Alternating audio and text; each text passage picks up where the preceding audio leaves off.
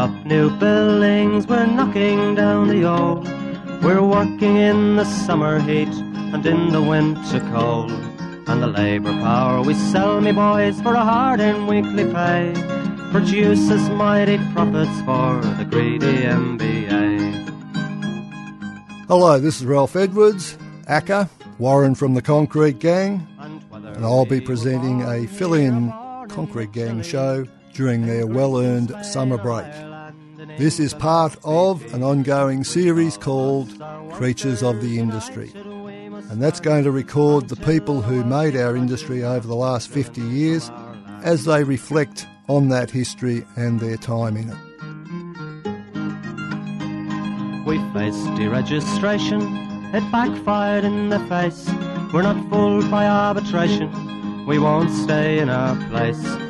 We hit the bosses hard and fast to win and keep our gains, and break a couple of concrete pours to back our log of claims. So keep your powder dry and hold your head up high. It's class to class and face to face, our limit is the sky. We've got a fighting history and we never will be cowed. Our builder's labour is a name to make a man feel proud. G'day, this is the latest edition of COTI, Creatures of the Industry, and today's guest, Malcolm McDonald. Previously, a secretary of the FEDFA, federal president of the FEDFA, and uh, a long-time activist not only in the union movement but also in political affairs. G'day, Malcolm. How are you? Oh, very well, thank you. And uh, what I was interested in doing is because originally you uh, didn't come into the construction industry as such, because the FEDFA was a uh, general union covering uh, engine drivers. That means uh, powered uh, equipment, whether it's in the power stations, Factories. plant and equipment, factories, and so on. You came into the industry a little bit less directly than joining as a builder's labourer. Well, that's right, yeah. Uh, I first joined the Federated Engine Drivers and Firemen's Association when I got a job as a boiler attendant or a trimmer at the start at the Newport Power Station in 1956. The original Newport Power Station. The original, that's right. We had a struggle to stop the other one being built. But uh, I was there, I worked there for 11 years. And uh, after a couple of years, uh, I did, uh, I became um, an organiser with the Federated Engine Drivers and Firemen's Association. And A job uh, I held uh, yeah. for a, as a full-time official for 27 years until uh, 1995. But after that, I still kept the association with uh, the union uh, following my retirement. Um, the FEDFA actually continued prior to amalgamating into the CFMEU for 13 years as a separate entity. as opposed to the agreed eight years. That's right, but um, I don't think that was by any real design. No. It just so happened. But at any rate, apart from that, I up until about three or four years ago, I still kept contact with the CFMEU. I used to uh, assist with the production of the Union Journal. Yes. I used to go around jobs and take a few photos and write a few stories, which I enjoyed doing. And prior to that, you were the editor of uh, Dynamo, the That's FEDFA magazine. That's right. Yes, that's right. And when you first came into employment in Newport, unions in those days would have been a lot different from what they are now. What do you reckon were the principal differences, both good and bad, compared to today? well, unions had more power then. For example, the uh, metal industry union. Uh, what was it? AEU? No, not the AEU. The uh, oh gosh, the Amalgamated Metal Workers. Oh, the AMWU. Oh, that's right, the AMW, Yeah, from, the Amalgamated Metal Workers Union. from 1972 on. I think they were possibly the largest union in Australia, certainly amongst the, the largest. Uh, but now they're a fairly small union because this is the story of Australian unionism to a large degree. The, the metalworkers union could have 500 members in one factory. The trouble is the factories aren't here anymore. And uh, that means, of course, that the union is much smaller and consequently uh, less powerful industrially. And that is the story of a lot of uh, Australian trade unions. But also, maybe the fact that people don't think unions are quite as important to their uh, well-being as they once did. I mean, going back when I first came into the building industry, if you didn't have a union, you were in trouble. Oh, that's, that's right. That's right. And this, these days, perhaps uh, people's uh, exposure to unions and what unions are about and their achievements are not well understood. I think, though, the main reason for, well, I think there's only about 14% of the workforce now in unions. Um, when you and I were both officials, uh, well, in my case, I started about 50 years ago, I suppose. we had industry in Australia. Yep. We had industry. That's no, no longer here. No. And uh, the opportunity to be in a union is no longer there in a way because Yes, the, the jobs aren't there. Yes. That I think now, for example, oh, there's been another very important um, development in um, Australian unionism because of wage fixation and the method of wage fixation. There was a time prior to the Hawke Keating government when we had wage fixation based on a flow-on effect uh, um, of community wage increases. If, if, for example, what usually used to happen, the metal workers and the building trades perhaps would have campaigns, but in particular the metal unions, because the, the metal industry award was the main award from the point of view of wage fixation, copied by other unions and other industries. Now, if the metal industry uh, managed to obtain wage increases by campaigns, uh, the result of that usually flowed to all industries. Now, workers could see that, and, you know, they could see that their unions were uh, to be in a union meant you, you, you did get wage rises, for Yep. example, and you did have protections. And you did have better conditions. And, well, that's right. When I first started to work, everybody had sick leave. You had annual holidays; they were all guaranteed. But there's so many workers today uh, in the so-called gig economy, for example, and uh, with the subcontracting out, subcontracting out of so much work, um, people no longer have the benefit of sick leave and holidays, for example. So there's certainly been a very um, big taking away of conditions of employment for a lot of workers. There's no doubt about that. But I do attribute it mainly to the fact that unions today, that, that they are so much smaller because industry no longer exists here in this country. And what do you think uh, was the effect of the changes made under the Keating government? Laurie Brereton was the Minister for Industrial Relations and the introduction of so-called enterprise bargaining. I, I would argue that that exacerbated the problem of the deindustrialisation. It's much harder to organise factory by factory, workplace by workplace, as opposed to having an industry campaign. In the old days, everything was industry wide campaigns. Yeah, that, that's true. That's true. Um, enterprise bargaining was okay at the start when uh, it's, enterprise bargaining is all right if you're in a strong industry. Yep. If you're in a strong industry, but it is much harder for unions to be able to organise every establishment. Yeah. Every establishment. That gets back to what I was saying before. Prior to um, the introduction of enterprise bargaining, which I think was a part of the Accord, wasn't it? Uh, As a consequence of the Accord Mark II, I think. yeah, that's right. But before that, there were automatic flows of wage Yep. increases to workers. That was Yep. the big difference. Yep. And of course, once enterprise bargaining came into it, that, that's, that all stopped. Yep. And uh, what workers uh, had, who never had any industrial strength, was uh, a legislated minimum wage, actually. if you think about it, Yep. from the point of view of a guaranteed wage. Yep. And you could go out and get over and above that. That's right. That's And in fact, in under the awards, my memory, if it's if I'm correct, is there was also registered agreements, which were based on the award, like an EBA can be, but there was an additional benefit negotiated directly by the union for those who had a bit more industrial uh, power. Oh, of course, that's right. And those, so the EBAs weren't new, but when they were applied indiscriminately across the board, uh, I think that also helped demobilise a lot of the trade union movement. Oh, of course it did. Yeah.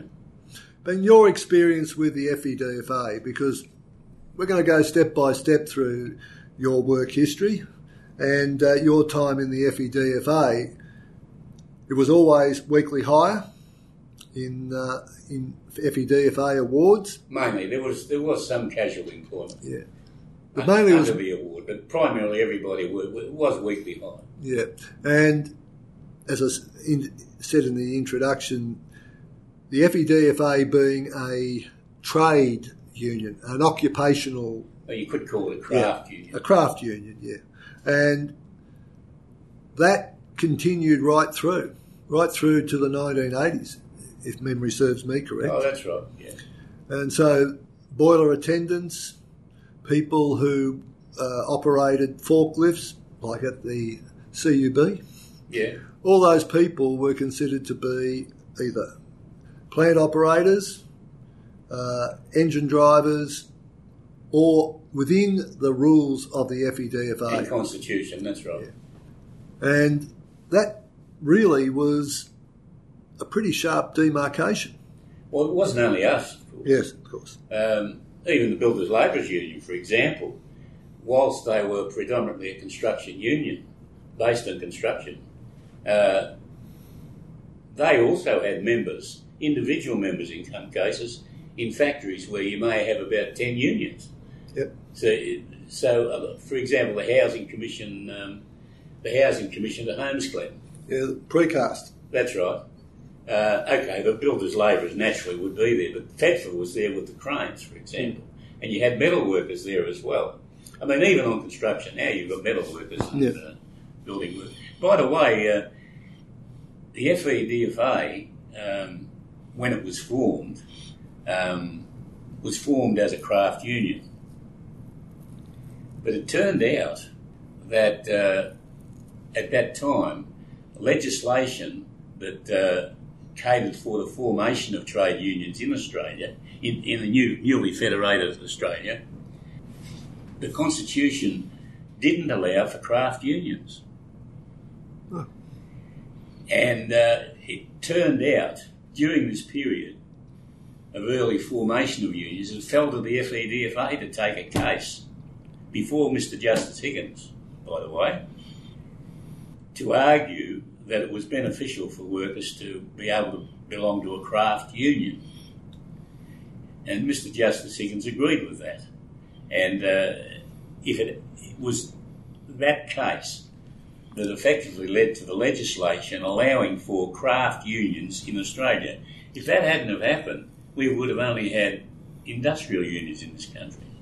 So the history of trade unions would have been totally different. But I mean, another union would have or could have easily been the union that was the test case for this. But it so happened it was the FEDFA. And Mr. Justice Higgins has a few claims to fame, uh, including uh, the wage case, minimum rates. Well, that's right. Um, it was Mr. Justice Higgins who uh, determined that the minimum wage should be based on the minimum needs of a worker and his family. The harvester think it was case. Seven shillings a day, 42 shillings a week. And it was a six day week, you know. Yep. And um, but the the thing was, and now that case led to the formation of federal unions Yes. Because if you if you wanted to avail any union wished to avail themselves of the, the benefits of the uh, of the of the b- new basic wage, you had to become a, a registered federal union. So that meant that all these uh, state unions, and there were quite a number of them. There were three in Victoria, for example. Uh, they had, if they wanted to federate to get the benefits of the uh, what was it, the harvester case, Harvester case, yep. which it became known as, you had to become a federal union. In the case of the FEDFA, uh, we, we uh, became a federal union after a meeting in Melbourne you, with people coming from Broken Hill, New South Wales, South Australia, I think it was. Um, they formed the FEDFA. Hmm. And uh, history went on from there. Just a little aside here. Did the FEDFA keep the uh, state wage system, the state wage board system going? Yeah, everybody did. Yep. But We used to play one off against the other, didn't we? No, not really. No, no. Um, the well, I never. I, I became aware of the um, wages board system when I became an official, and I had to attend on behalf of the FEDFA. At that time, uh, the wages board was really a rubber stamp for what happened federally, and um, there were, you weren't able to use the state system from the point of view of wage increases, except under pr- pretty exceptional circumstances. Um, but if you wanted to get a wage rise that was uh, awarded by the Federal Commission, Arbitration Commission, you had to wait for that to be uh, to be passed by the Federal uh, Arbitration Commission. Then you could go to the State Wages Board and get it rubber stamped. And probably a few localised conditions too. Oh, that's right. allowances. There could be disputes. Yeah. there could be disputes. Not every. Um, this is another matter, of course. Not every every group of workers were covered by the federal award. For example, the, the bricklayers union never became a federated union. Yes. Till they joined the CFMEU. That's right. And that was not by actual amalgamation, that was by their members deserting uh, to the CFMEU from uh, a proposed amalgamation with uh, some other parties. That's Yeah. right. They did form another union, didn't they? Yes, they did. And That's they, right. and they were looking at entering a relationship with uh, the AWU. I don't recall that, that aspect of it so much, but uh, yes, they did did form another union. Yes, Yeah, and as you say, uh, the situation was that eventually everybody uh, saw the need to desert that union Yep. and um, join the uh, FED, uh, join the CFMEU. Yep. That's right. In fact, the Bricklayers Union had a building next to the FEDFA office in Barry Street. That's right. We should have bought that. we could have too. They went broke. That's right. anyway, That's because they, that's interesting, isn't it? yes, Yeah, they, they went broke because they went into a new building. Yes. and they couldn't pay for it. yes, and it was a precast building with bricks stuck on it. That's right. Basically. Great building. Yeah. Be worth a lot of money today, Rob. Yes, indeed. Now, just getting back, we've I've allowed you to digress a little bit from your history with the FEDFA. When you first became an official, and an organiser of the FEDFA, what was the area, geographic area, or uh, employment areas that you covered? Oh, well, uh, I I was like most uh, union officials in a craft union. We're only a fairly small union, by the way. You know, we never had that large a membership. Our biggest membership was in the SEC, but I worked uh, everywhere. Uh, we had some members on construction. Uh, we had uh, all the mechanical equipment in the SEC, for example. We had all members. Uh, we had cranes on uh, Latrobe Valley Construction, whereas we didn't have in the city, but we did there. But I worked uh, I, every every uh, three months. We used to do what we call quarterly calls. We had to go and visit all the factories where we had boiler attendants. That used to take about three weeks. Um, All over Victoria, if I remember. yeah, that's right. All over Victoria, uh, SEC in the Latrobe Valley. Uh, Port of Geelong. Geelong, Port of Geelong, that's right. We used to do the country runs, um, as you say, all over Victoria. But the Port of Geelong, we had um, crane drivers on the wharf there, and we also uh, had an important group of workers on the Melbourne waterfront with the Melbourne Harbour Trust. I must, I must say, I really enjoyed working with them, and um, may I just digress slightly Of again? course. One of my happiest moments, but it, the happiness wasn't allowed to continue forever. It was at the time, of course, when unions were starting to lose members because of technology, and on the wharf, of course, containerisation. Mm. Now, we had all the crane drivers, all the wharf crane drivers. At any rate, the Melbourne Harbour Trust, um, oh, with, with, with, uh, with containerisation, of course, you had, they had the big new cranes, overhead cranes, portainer cranes, they Yep. called them. And um, the Harbour Trust bought one Mm. down at Webb Dock. Yep. And uh, of course, we wanted to man that crane because we we- we'd been with it. We we were the crane driving. We covered all the cranes and had done for forty years with the Melbourne Harbour Trust. But the Melbourne Harbour Trust wanted the crane to be manned by wharfies. Yep. They had everything else, Yep. and they had had everything else arbitrated to them as well. In, in previous arbit- arbitration. Anyway. Um, we had a bit of a dispute about it, and we eventually had to go to the court about it. We went to the arbitration and we won the case. And the reason we won the case was because in previous cases that awarded coverage to Portainer cranes and other work to the, the Water, Waterside Workers Federation was because it was in, in accordance with the employer's wishes. Now, prior to us agreeing to go uh, and take a case, the Harbour Trust didn't think we were going to win the case. And they, they did agree to say that they wanted us to cover the, cover the crane. So anyway, we, we did argue successfully that because the Harbour Trust, as the employer, wanted us to cover the, cover the crane, and in accordance with all previous decisions, including made by Sir John Moore, who was hearing our case. We felt that it would have been contradictory for us not to get the crane. Anyway, when, the decision was handed down, I'll never forget the, the look of shock. Well, I reckon we were shocked as well. but the Waterside Workers Federation representative was more shocked than we were. And the irony is that all these years later, well, the irony of that was there was the, the wharf. Oh, if you let me just finish. the Sorry. The wharfies refused to man the crane once we started to operate it.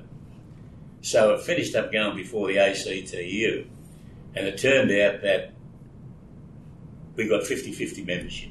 The waterside workers had 50% of the, me- of the crew dri- crane drivers, and FedFA had the other 50%. The problem is that our our our uh, our, our rep- there were, we had one and they had one, as it turned out. Yeah. It, it turned out though that our bloke defected to the uh, to the he defected to the Waterside Workers Federation. But that that reminded that that really was a good lesson for me.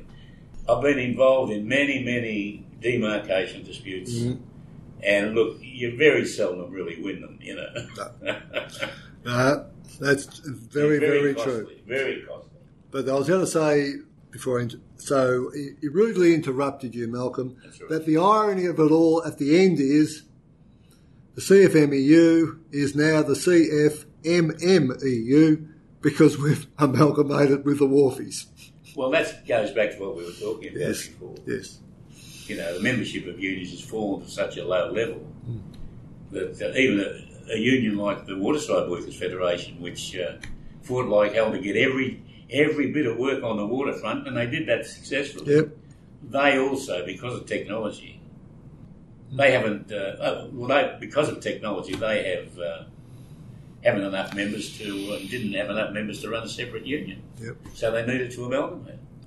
And uh, not only did they gobble up the wharf crane operators, but they also, at the Port of Melbourne, gobbled up the tradesmen and labourers who did the work on the wharfs, the uh, the piling, the the decks, all that stuff. That was taken over by the uh, MUA, and uh, they took over the plumbers. They took over in fact, one of the plumbers they took over, Kevin Bracken, ended up the secretary of the MUA in Victoria.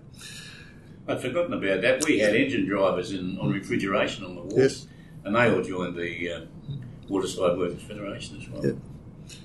And even the Storeman and Packers, who had uh, employee members in uh, the container companies, they were gobbled up by the uh, M- MUA as well. Well, you're opening up another story now about what, in effect, were forced amalgamations. Yes, yes. And, this, and a, a decision by the by the as a result of the accord, I think uh, it was felt that too many unions were causing too many demarcation disputes, and therefore rendering Australian industry inefficient. Like this is one of the reasons. Yep. So therefore, what we needed was industrial unionism, which would get rid of all that nonsense. Um, it'd be much easier to negotiate awards and agreements rather than uh, having to go through all the trouble of negotiating with a lot of different unions. Like in the SEC, for example. Uh, oh God, I forget how many unions were there. 28? Oh, it could have been. It was, it was some extraordinary figure like That's that. right. Well, you know, it was uh, often very difficult. You have a meeting of uh, 28 different shop stewards from different unions. You know, it was highly, even very difficult for unions to bloody try and get any agreement about anything. Indeed. That's right. But this does segue into a discussion about uh, the construction industry and the changes that came out of the Accord and the uh, super union push from the ACTU and that, which of course led to the formation of the CFMEU uh, and uh, the deregistration of the BLF. Yeah. But of course, just in relation to um, the super union, uh, there were a number of unions that wanted that to happen as well. Oh, yeah. Oh, yeah. And that included, I might say, the Builders Labourers Federation. Yes, yes. Uh, Norm Gallagher um, changed the name of the Builders Labourers Federation to what was it? The Construction. The Australian uh, Building and Construction Employees and Builders Labourers Federation. That's right. Now, if this is another, Number 1892. if it, history is all ifs, isn't it? That's ifs right. and buts. If the BLF had not been deregistered, and um, it is possible that it wouldn't be the CFMEU that was the national union for the construction industry, for example. It could have well been, what's the name? the A, B, and C employees uh, and BLF. Led by a fellow called. Norman Leslie Gallagher. That's correct, but it didn't happen, did it? No, But it could have. a lot of things could have happened, and uh, it took a long time for the whole thing to settle down and get on on a productive level. But uh, just my point of view, the government and Labor governments created a civil war with the assistance of some federal officials of different unions and uh, various political persuasions. Uh, and we ended up in a civil war which probably didn't do the industry any good.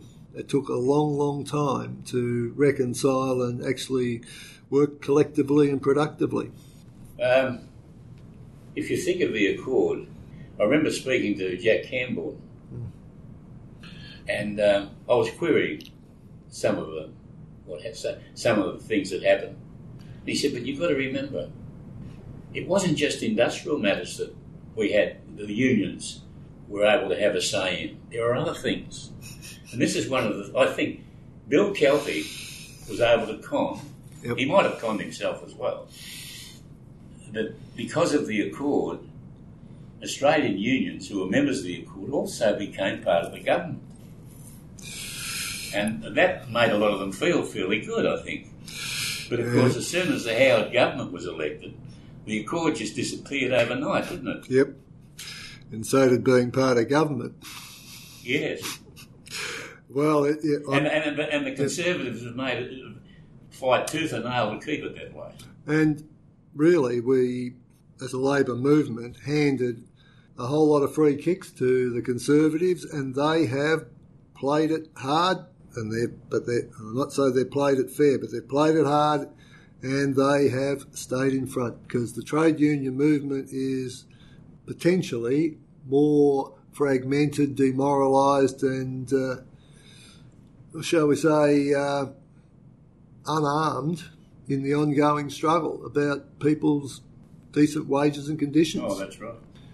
Unions now are more dependent on the um, legislation, Yep. industrial legislation, than trade unions in a way. You know, it, I mean, the, the minimum wage case is very important. Yep.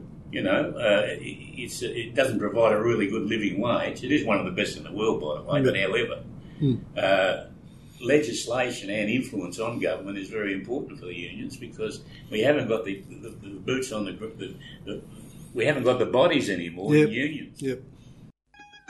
Okay, I'm Ralph Edwards, and I'm presenting Creatures of the Industry, a fill in show during the Concrete Gang's well earned summer break. But just to go back to your time, you were the secretary Yeah. of the FEDFA Victorian branch, right. right up to the uh, deregistration of the BLF. In that period, there was a lot of disputes, and maybe we'd just like to talk about that because there was a heap of things going on in the industry and also Which you're talking about construction. construction, but also there was a hell of a lot going on in, as you referred to, in demarcation disputes and a whole lot of industrial disputes around superannuation, around breaking the wage freeze in the early eight, uh, 1980s.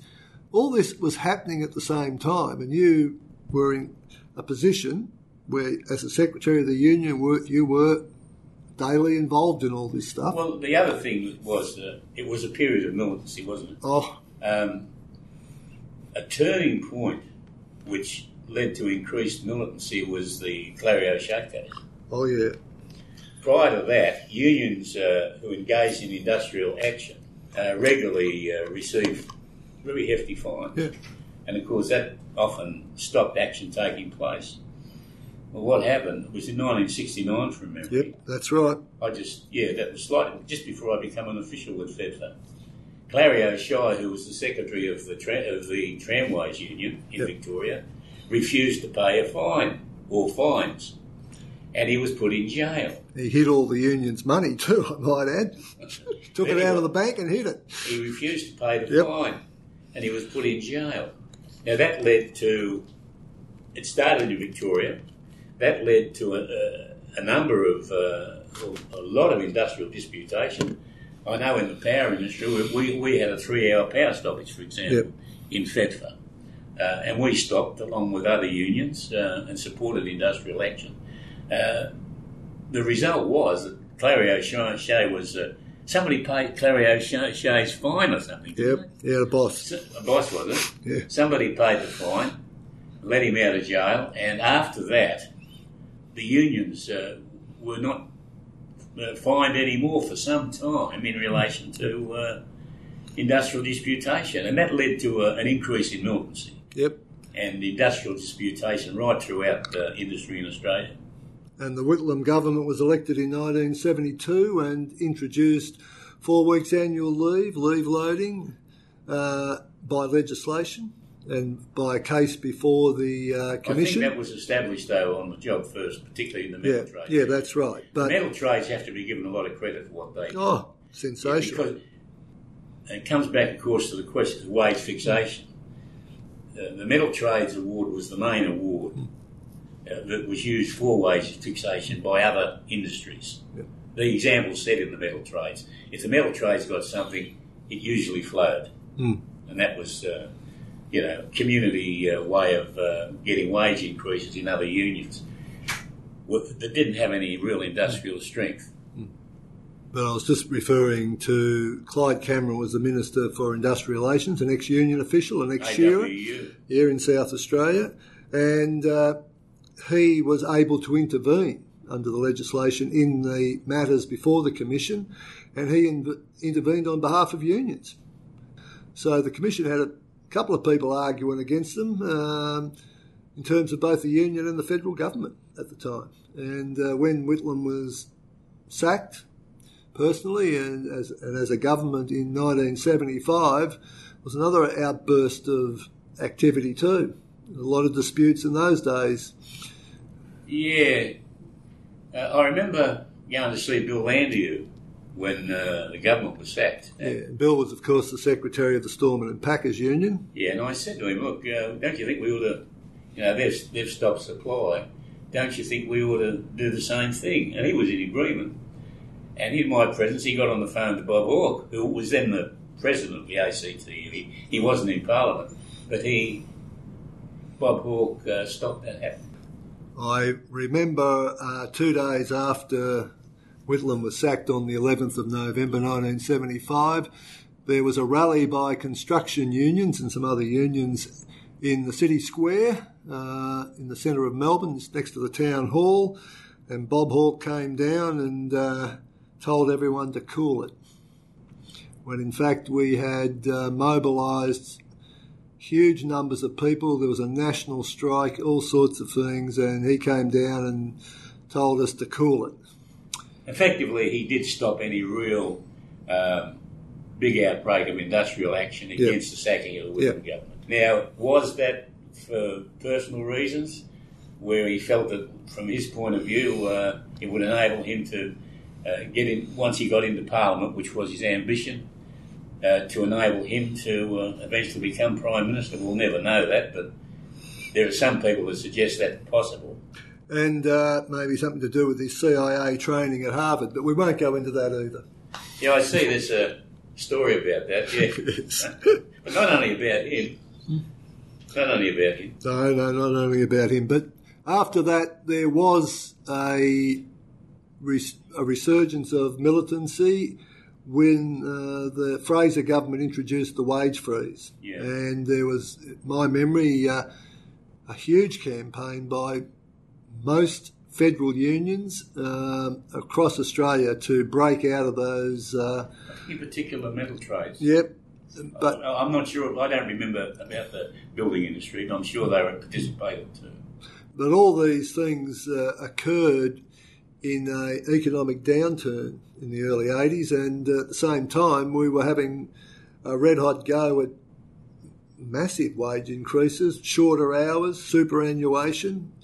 That and it was a popular, it was a popularly supported campaign. There was also a wages freeze, if yeah, you remember. yeah, that's what I'm saying. Yeah. And that was a period of uh, during the, during that period, one of the well, I, I think the best run industrial campaign I've ever been associated with was the winning of a 35 hour week at the uh, Altona complex, and that led to uh, roster days off right throughout the Australian industry. Yep. We got the 38 hour week as a national standard, That's correct. written into every award. That's right. But the militants got the 35. But uh, yeah, but they got the 35, but that did also lead to the 38. Yeah. and which included a roster day off. But that's an example of how before the Accord and before and and before we before the abandonment of industry-wide wage flows to Yep. all industry, Yep. and before we had uh, what do we call it? Uh, bargaining, bargaining. Oh, enterprise bargaining. Enterprise bargaining. yeah. Before we had enterprise bargaining. That's how, if, if one section of industry got something, it could flow. Yep. We got sold a pup, Rather. and it's still barking in the background. But, and it was actually during that period, like, um, when did the Hawke government get there? 83, wasn't it? Yep, 83. That's right. And then all, then we're on, that's when the Accord was put forward and accepted by the trade unions. And anyone, any trade union that went against the accord were absolutely vilified. Well, that raises the point of the pilot strike, doesn't The it? pilot strike and the federal Labor government intervened against the pilots uh, by putting uh, the Air Force in to basically provide the air services. And what about the ACTU itself? Yep. Now, when you think of it, look, in my opinion, the pilots weren't led very well. No. Okay, that's fair enough. And they were defeated in an industrial dispute. But we always demand, we always demand that, okay, workers, they they go on strike, they can always go back to work. Yep. But uh, the ACTU agreed with uh, the Hawke government that the pilots who went on strike were not allowed to come back into the industry. They blacklisted people. They, bla- yes, and they had to go overseas for jobs. Yep. We had, you know, planes being flown here by foreign pilots, Mm.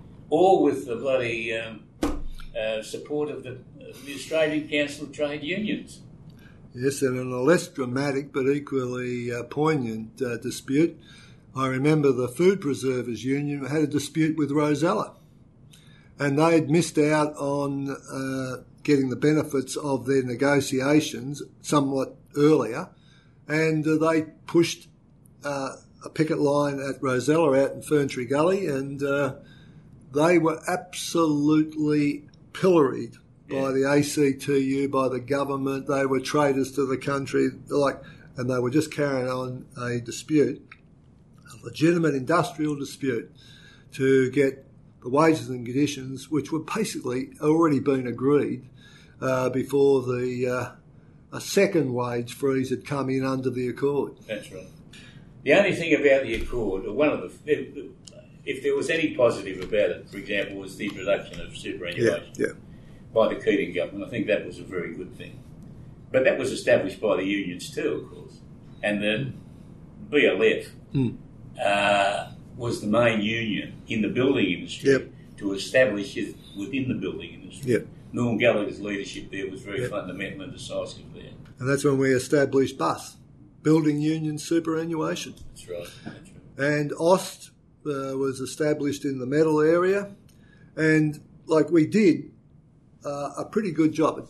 Twenty bucks a week doesn't sound much, but it was uh, it was decent money in those days. What- What are you talking about now? The the super. Oh yes, that's right. Mm. Oh yeah, that's right. And it's meant a, a lot to a lot of people, right, Oh. right throughout Australia. No doubt about it. That was you'd have to say that that was a benefit of the Accord, mm. And now what gets attacked? Industry funds of course. by conservative governments. That's right. They've been doing everything they possibly can or could to bloody, and they continue to do it to weaken them. Yep. And there was an argument, of course, at the time about whether, you know, different political views, but whether it was actually a good idea to get involved in superannuation and investing that money because you were propping up capitalist activity. And now you're no longer uh, allowed to have a say. So we're not covering in maybe as much detail as some people would like, but we've certainly covered a pretty big range in this period leading up to the deregistration and all the issues that were going on. But now we get down to the crunchy bit. And deregistration of the BLF was not just about the BLF, it was also about government interference in trade unions, Labor government interference in trade unions, and the breakdown of what shall we say is the solidarity of unions. Yes, well, as far as the FEDFA were concerned, we didn't want to um, uh, take any members of the uh, BLF when they were deregistered. Uh, in fact, uh, just before, uh, weeks before the deregistration, I, as the Secretary of the FEDFA, gave an undertaking that we wouldn't take any members of the FEDFA in the event of uh, deregistration of the of the BLF. That was at a meeting that was addressed by uh, Willis, Yeah, Ralph Willis, Ralph Willis. their federal uh, minister. That's right.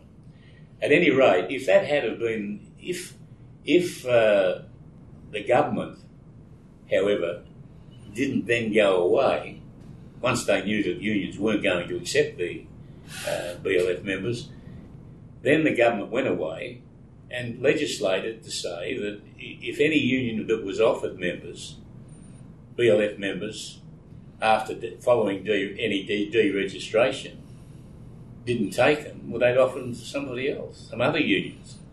Now, we were then faced with a situation. Well, if we didn't take them, uh, a strong possibility would be a union like uh, the FIME, the uh, Ironworkers Union, and or the, the AWU. If they were offered the, the members, they would take them. Now, we weren't prepared to let that happen. At any rate, uh, to my embarrassment, uh, prior to all this happening, I went on 3CR and said that under no circumstances will the FEDFA take members of the BLF if, they, if the union was deregistered. At any rate, we did take them for circumstances that I've tried to explain. And to my embarrassment, um, the concrete gang, which uh, you know all about, Ralph, the Builders Labourers program on 3CR, which is regularly, which was regularly there on a Sunday morning, replayed my speech and said that uh, the FEDFA would not take any members of the BLF if the, the union was deregistered. And I might add, we've still got a copy of it. yeah. The only thing is, as we were discussing Mm. prior to coming on air, so to speak, Yeah, uh, if the FEDFA and other unions, like even the plumbers, they Mm. members of the, of the building yes, they did. when they were deregistered, if they hadn't have taken them, those members would not be in the CFMEU today. Correct. Because the FEDFA, for example, Hmm. uh, later did amalgamate into the CFMEU. And uh, the members that we had, or we got from the Builders Labourers Federation, uh, were then amalgamated into the CFMEU Construction and Construction Division. That's absolutely correct. But one aspect that maybe you'd like to comment on is what was happening in Victoria in the lead up to deregistration and then the derecognition, which led to the uh, split up of members. There was a different relationship in Victoria because people, on a personal level, had politically and industrially worked together for a long time, as opposed to what I would see as a very different agenda at the federal levels of most unions. The federal level of the BWIU hated the Builders Labourers Federation. And um, even the uh, federal secretary of the FEDFA, my old mate uh, Jack Camborne, uh, they had their agendas too.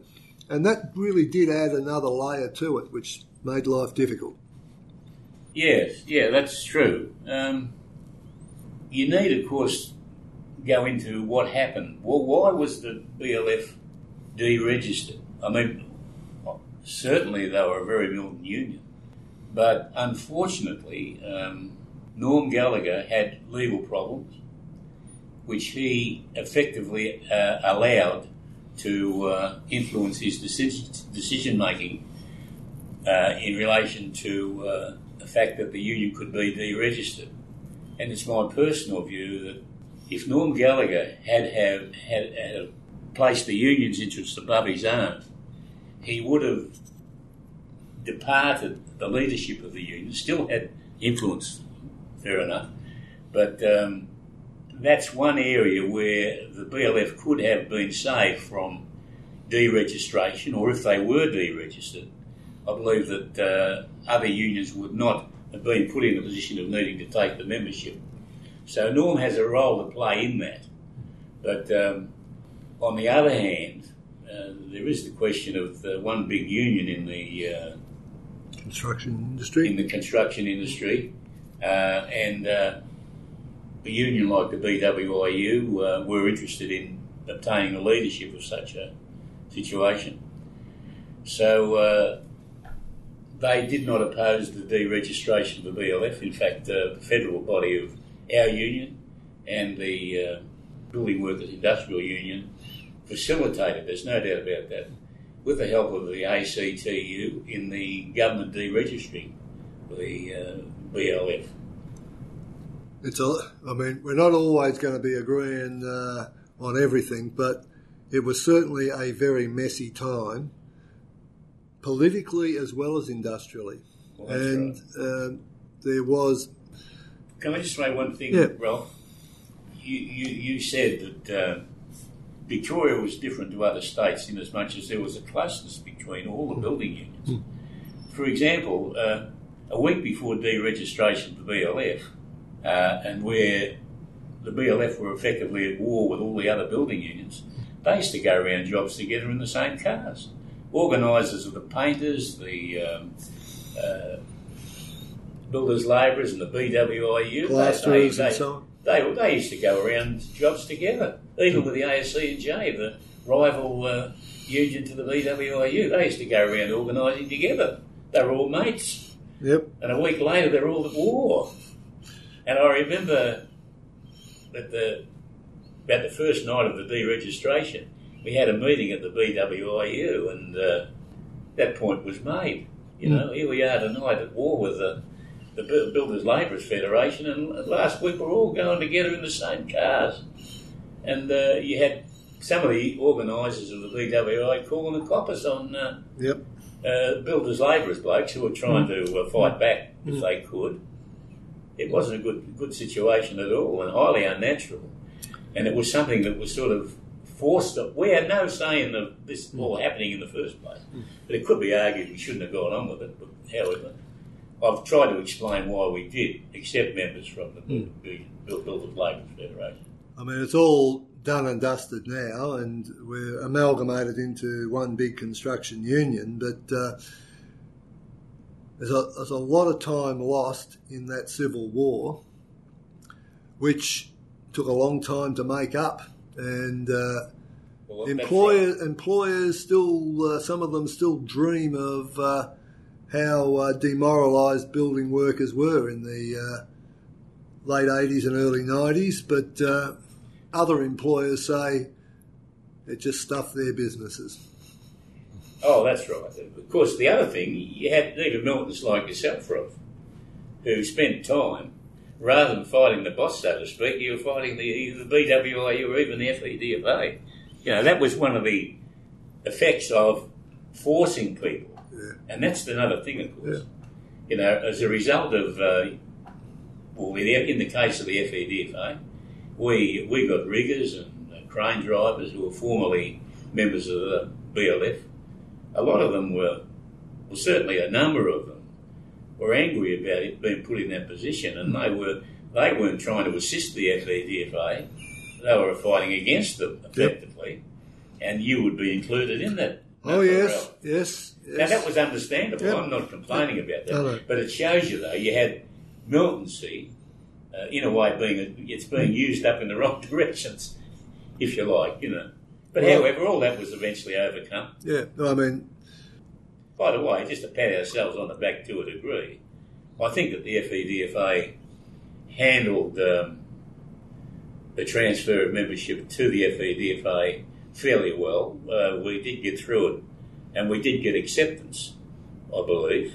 Maybe not by everybody, um, but I think that we did, uh, you know, uh, manage to uh, get acceptance that from the membership that were formerly BLF blokes that, well, okay, they mightn't have been happy, but at least now they're in the FEDFA and they accepted that position without any real hostility. Whereas the BWIU never achieved that to quite the same extent that we did. But in 1989, only one union uh, got a vote on the amalgamation of the BWIU and the FEDFA, That was federal, was it? FEDFA. And uh, in Victoria, and I'm happy to say I played my part, we, um, we actually beat the uh, proposal, and in Queensland, we beat the proposal. And uh, as a consequence, the amalgamation of the two unions was actually delayed. That's right. And it wasn't till the uh, economic downturn of the of the early '90s when employment uh, disappeared for a lot of people, and people were not working in the industry that the amalgamation finally got up. I don't think that was the real reason. Though, No, Rob. but I mean, the, what I mean, a lot of, um, I mean, the politics had come into it. Time had passed. yeah, Um, the BLF, for example, eventually came in. I mean, who would have ever thought that John Cummins, who was the main opponent of, um, he was the one that was most active in fighting against deregistration yep, of the BLF as a single official, Yep. and being he- he was the most Yes. prominent. He uh, eventually became uh, state president of the uh, CFMEU, uh, which included uh, all the building building units that had amalgamated. So Yes. there you are. But Well- that that pro, there had there, there was a process that took place, Ralph. Yep. Even you, Ralph, who uh, was opponent, an opponent of uh, the FEDFA, for example, uh, during amalgamation. Um, understandably, I've Yep. got no worries about that. But even you became an official Yep. of the CFMEU. yep, So you know, nobody at the, in at the time of deregistration and the, of the BLF, and the bloody war that erupted on sites about all that, and the stand taken by blokes like Johnny Cummins and yourself. Who could have foreseen the fact that uh, you would uh, become the president of uh, the CFMEU, or Johnny Cummins would have been the president of the CFMEU, and that you would have been you'd be amalgamating with the very people that you'd previously been at war with, industrial. Another another fine mess that Johnny Cummins got me into. There you go.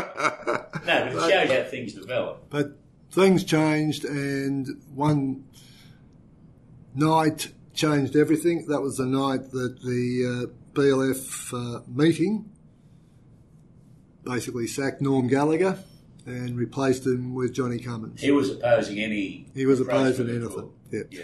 And John uh, was in a situation, this is my memory, uh, where he had to deal with the fact that he was the secretary of a branch of the BLF, but the other branches of the BLF, because they had separate registration at a state level, uh, had survived, but were in a situation where they needed to do something about their future. And they negotiated as a group with Como's involvement and probably leadership, uh, negotiate an amalgamation between the BLF as a whole and uh, the what was then the BWIU, and we ended up in the CFMEU. It was Yeah, a long and tortuous time. Of course, you, you, build, builders, builders, labourers, uh, you know, the people, the former builders, labourers reached that conclusion, Hmm.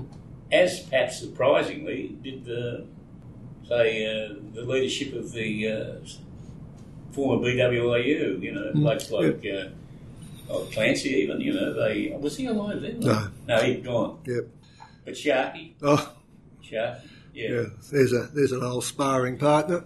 But uh, again, you know, that, that's something that really does need analysis and a step by step look at it. Yeah. Well, we if it hadn't happened, I reckon we would have had the 36 hour week in the building industry by the late 80s. Anyway, Ralph, to quote Shakespeare, all's well that ends well. Well, hopefully this is not the end. It might be the end of today's conversation, but I don't think we even uh, trawled more than six inches below the surface. No, I don't think so either. I think there's a Yeah. whole lot of issues that need to be put into perspective, whatever our personal views are. But there's a lot of stuff out there which is dealt with as sort of single episodes or single personality issues, when in fact they all come together in a massively complex story of post war uh, trade union politics, trade union organisation, and actually the state of trade unionism as we started off discussing. That's right. Anyway, Malcolm, for today, No worries. Thank, thank you. you, thank you, and we will continue this conversation. And you'll be the first one on uh, creatures of the industry, and old Johnny Cummins saying. Um, we will be doing a second episode. Oh, great. Terrific. Thank you very much, Malcolm McDonald. You have been listening to Creatures of the Industry, the Concrete Gang's fill in show for this summer, and there will be more interviews to come over the following weeks and hopefully an ongoing series well into the future. Thank you for listening. Produces mighty profits for the greedy MBA.